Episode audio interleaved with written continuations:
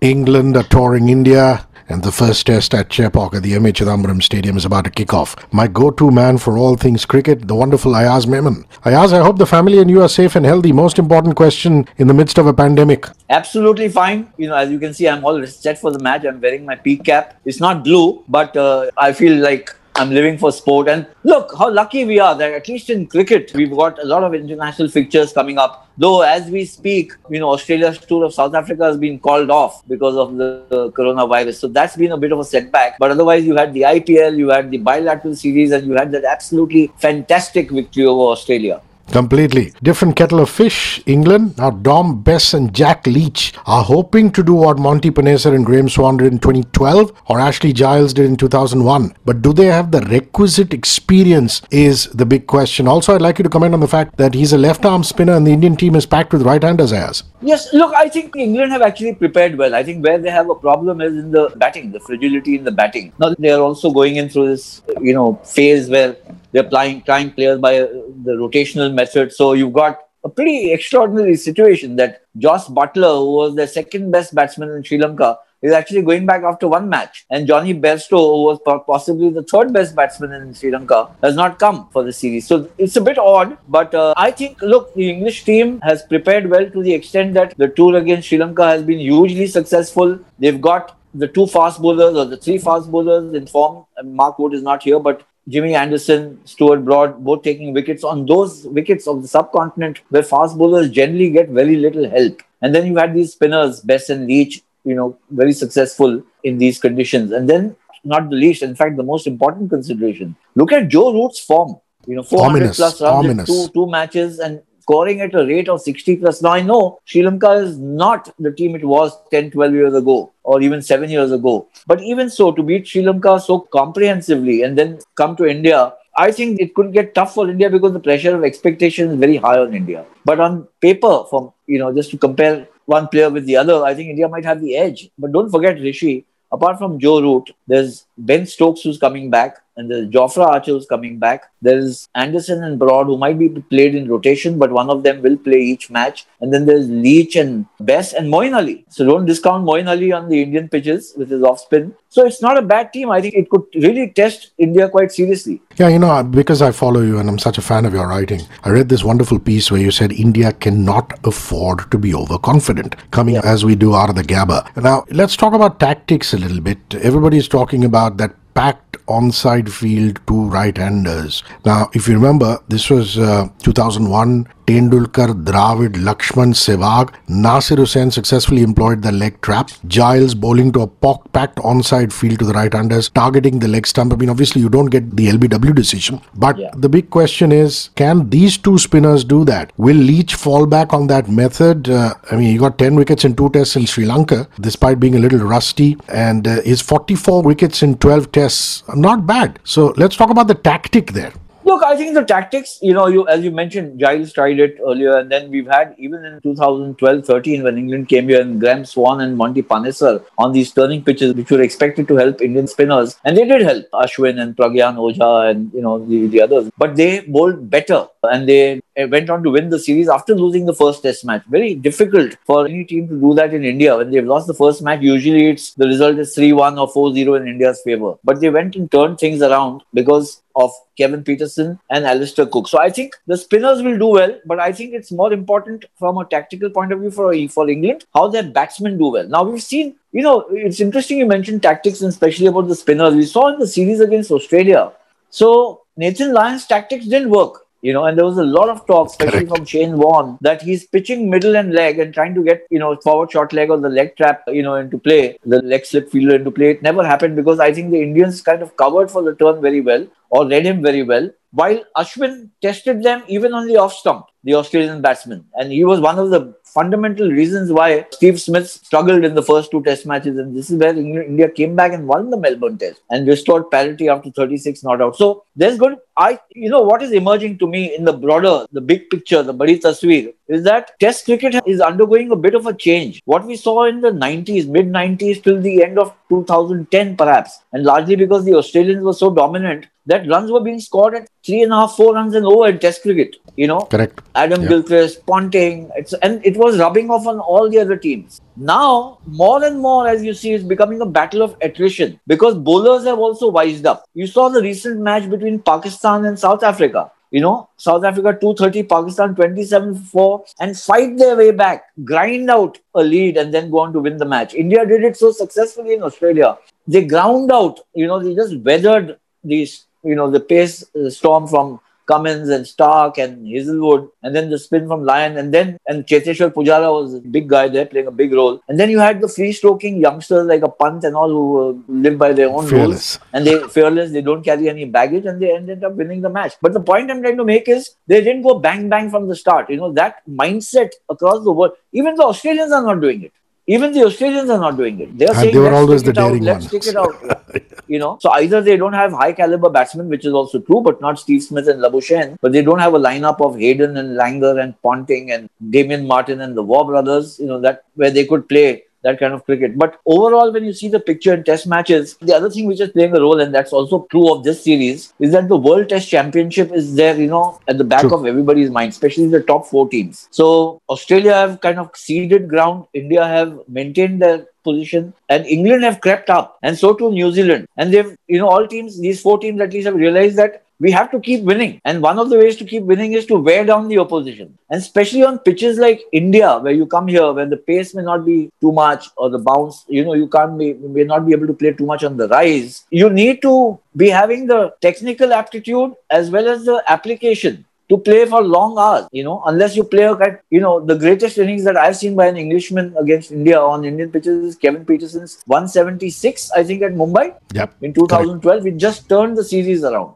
That was an in- innings full of daring. Now, if somebody plays an innings like that, that's an innings of genius. But otherwise, the next, the hero was Alastair Cook, 500 plus runs, just wearing down the Indian spinners match after match after match. Yeah, and just rounding up that discussion about the English spinners, you know, Monty's success was because he's just very quick, whereas Leach is, you know, slow. Yes. got completely different style. So, in that aspect, you can't really compare the two guys. I'm just happy that there's going to be a 50% attendance in the second test in Chennai. In that bubble, in the first test, there's nobody. 30,000 people at the MA Chidambaram Stadium at Chepauk rooting for India can only be a good thing, I ask. Absolutely. I think, you know, I mean, even in India, this after the Australia tour, there's a fervor and a fever for cricket in India. People want to go and watch the matches if it's possible in as much as it is. So I'm very happy that from the second match onward, at least 50% of the crowds will be allowed in. But make no mistake, it's being followed extensively on radio, television, the digital platform, these matches and test matches. The most remarkable part is now, you know, you go to any, you talk to sports buffs or in drawing room conversations with guys who are otherwise so inclined towards T20 and ODIs. Not that the other formats, you know, need to be undermined. But suddenly everybody's saying, अरे यार क्या test खेला है क्या मारा है यार test match Australia को यार क्या मारा The other thing I want to make before we get past, you asked about the spinners. So I India is going to play three spinners, in my opinion. So there will be Ashwin, and there will be whether it's Washington Sundar or it is Akshar Patel or it is Kuldeep Yadav, two from yeah, those. yeah. Just, just, just to know. fill in the gap where Ayaz is talking, Ravindra Jadeja is not playing the first Not two there, tests not playing. because of the injury. Kuldeep Yadav has been drafted in, and it looks as though it's going to be Kuldeep, you know, Ashwin or Washington, or uh, maybe even Akshar in the mix. Even Akshar, you know. And the other thing is that even England could play three spinners. And the reason they could play three spinners, because they've got Moeen Ali who also bats, so they shore up their batting. Then they've got Leach and Dom Bess. And they need to play two, you know, either Broad or Broad and Archer or Anderson and Archer or Anderson and Broad, because they've got Stokes who can also pitch in with fast bowling. So actually, we don't have a Hardik Pandya ready as yet. As a like for like. I'm not talking of the status that they We always say that like- unless he bowls, then you can't. Yeah. you can't. So England, therefore, with Stokes and with Moeen Ali, the batting extends, and then Dom Bess can bat a bit. So the rank Broad can bat a bit. The rank tail ender is actually Anderson because even Jofra Archer, as we've seen, can bat a bit. Yeah, I want to talk a little bit about Moeen. I mean, I, like him. I've always liked him. Moeen Ali is such an experienced campaigner. We're talking 181 wickets from 60 tests and that 2016 test series right here in India. You remember? He started and ended the series with centuries, even though England didn't have much to cheer about. I mean, it was a love for result for him, but the poor fellow just was steadfast and he did so well for himself. And I think, you know, if he does well, he could be back in the reckoning in a lot of ways in this English side. And this is a great platform for him to do it here in India, where they need Yeah. him both as a batsman and a spinner. Absolutely. And he's got a very good record against India. He seems to, you know, revel playing against India and kind of spoiling India's party. It happened in 2014 also, you know, when India went to England. He was hugely successful against India. So I think as a finger spinner, he'll be of value as an off spinner. And as I mentioned, they've got Bess and Leach also, and then they've got Anderson and Jofra Archer or Broad, Stokes. This is a very good bowling lineup. I think England's problems could be in the batting. So they've got Root, who's fantastic. He's been hugely successful. They've got new boy in Lawrence, who's coming, Dan Lawrence, whose brother I think is a wrestler. So that's interesting. And then they've got Ben Stokes and they've got uh, Jos Buttler. But they need somebody, they need the top two or three to click. Top two, actually, the openers. But, you know, if I have to look at it again, something as a spectacle which I would enjoy, there are, so there's a mother contest. It's India versus England. I don't think it's actually been the potential of it has been completely realized because there's such a strong legacy, socio-political legacy between India and history between India and England that that can become huge if it is exploited and marketed well. The other part is, of course, that in the kind of contest that we've had, India's first victory came against England in 1951-52, first ever Test win, the 71 win at the Oval, and you know stuff like that. So we've had some, we've had some great contests. India versus England is something that I really enjoy. And then I look at the battles within the battles. So what are the things which I'm looking forward to? It's uh, Jofra Archer versus Rohit Sharma. Cheteshwar Pujara, that kind of line and that kind of the ability to get the ball to kind of snorter, rear off a length and check even on Indian pitches. And of course, Virat. But I would look at Virat versus James Anderson because it's very interesting that I think since 2014, I don't think Anderson has got Virat out, but he's not conceded too many runs to him. But before that, he's got him out four, five, six times. You know, something that the stats will tell us. So, because he's got the ability to, you know, he just cut out Virat's off drive and cover drive with the, the ability to get the ball in or get it away and keep him on tenter hooks. The other contest I'm really looking forward to, and of course, I'm not talking about Gill and Pant. We all want to see how well they play against these high quality Yeah. bowlers. For me, the other contest really is Ashwin versus Root and Ashwin versus Stokes for different reasons. Ashwin versus Root, if it takes the trajectory as it was Ashwin versus Smith, you know, then India have a very, very firm grip on the situation. I mean, Smith kind of unshackled himself in the last two matches, but not completely. You know what I mean? And Ashwin didn't play the last test. And Ashwin versus Stokes, because Stokes is a left-hander and Ashwin's away spin for him could always be a, you know, that's something that Virat will look to exploit. But Stokes has also got the ability to counterattack most brilliantly.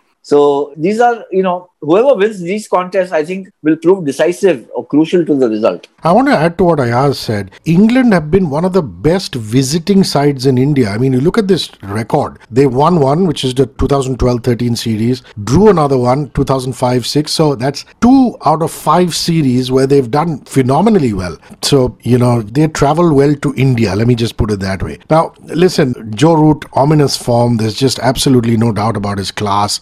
Hundredth test is what he's going to be going into. 228 and 186 in Sri Lanka. Now, Graham Thorpe has got these guys to practice the sweep shot again and again and again because they feel the sweep shot is going to really play a major role in this Yeah. India series. I don't know, maybe the Indian boys have already thought of that, countered it. You know, they're a smart bunch. What do you think about the sweep shot proving decisive or not? Yeah, I think they'll have to. I mean, you know, they have obviously been thinking about it, and I think it will be reflected in the field placing we've got. Why the sweep shot? You know, Rishi is very not just that it's an attractive shot and it's very stylish and you enjoy seeing it, but also it puts pressure on the closing fielders. Otherwise, in England, you've got the forward shot leg and you've got the backward shot leg. You have a sweep shot going, it keeps the fielders, you know, it puts the pressure on them and the captain and the bowlers. So if the bowlers start airing in length, then you can rock back and play the pull or if it's giving you width outside the off stump, then you can cut and stuff like that. So I think that this is something that all visiting teams. I mean, we've got the famous example of the 1987 World Cup,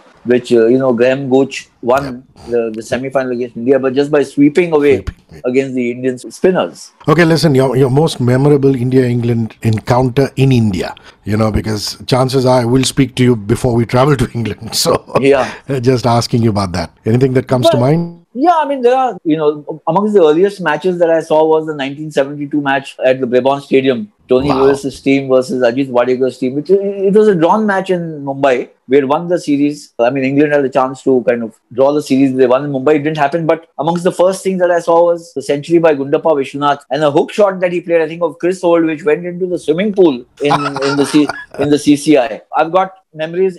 India versus England in India or in you know, one of my first tours overseas was to England in 1990. Tendulkar's first century, Azharuddin's brilliant 121 at Lords, and then of course Kevin Pietersen. I mean that innings I can't forget at 176 where he counter-attacked the Indian spinners and on a really you know bad wicket he just made mincemeat of our spinners and that's how England went on to win that test and the series. But I also remember, you know, and I must make this point. You mentioned about England coming here prolifically and coming and performing well. The best players have been coming now. But 72, 73, 64, 62, you know, earlier you would get the second string England team because the the big dads of English cricket would say, "Nahin, you know, Delhi belly ho jayega. ye hai, wo hai."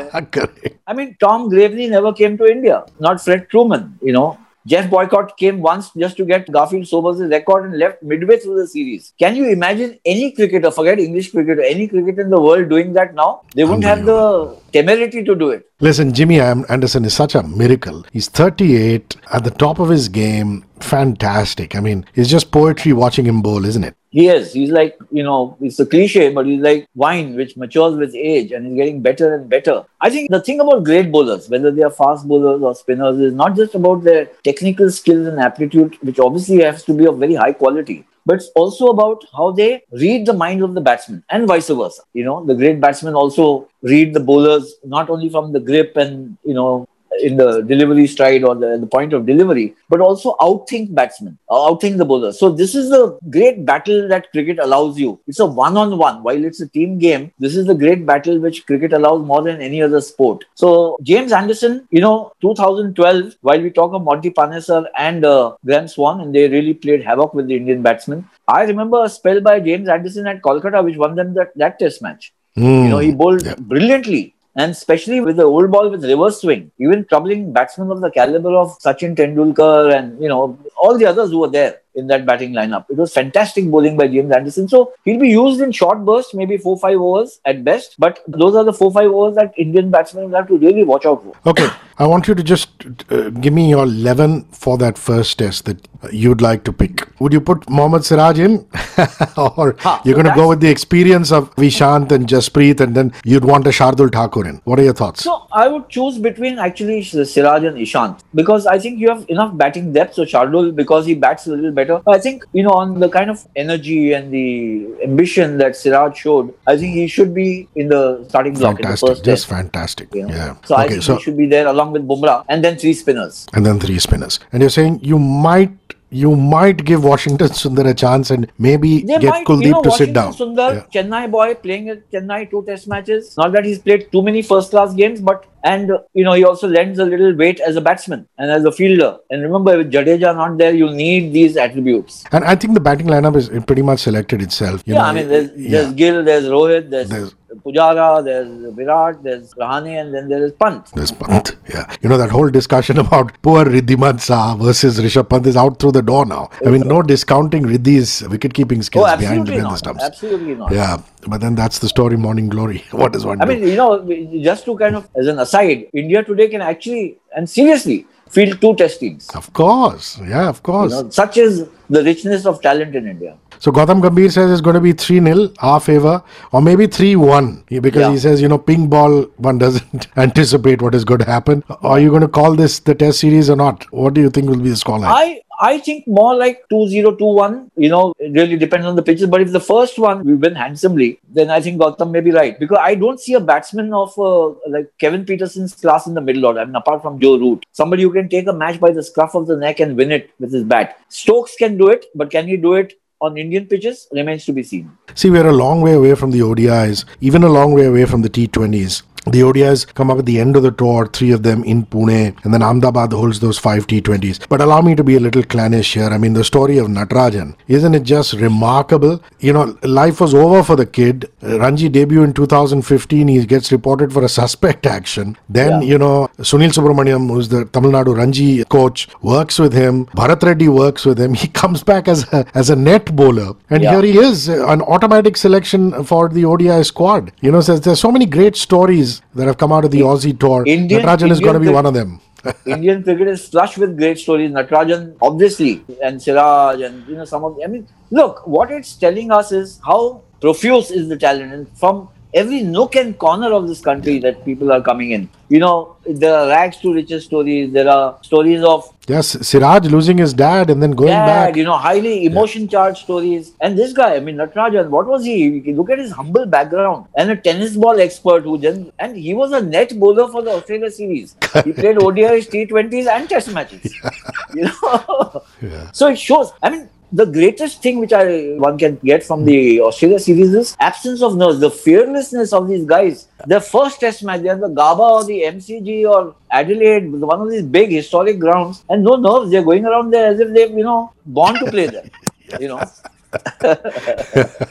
Remarkable. Remarkable. Yes, so much fun uh, chatting with you. Thank you for your time, Thank your you. patience, and we look forward to a great India England series kicking off at Chennai. Cheers. Take care of yourself. Bye bye. Thanks, Rishi. Thank you. Bye bye.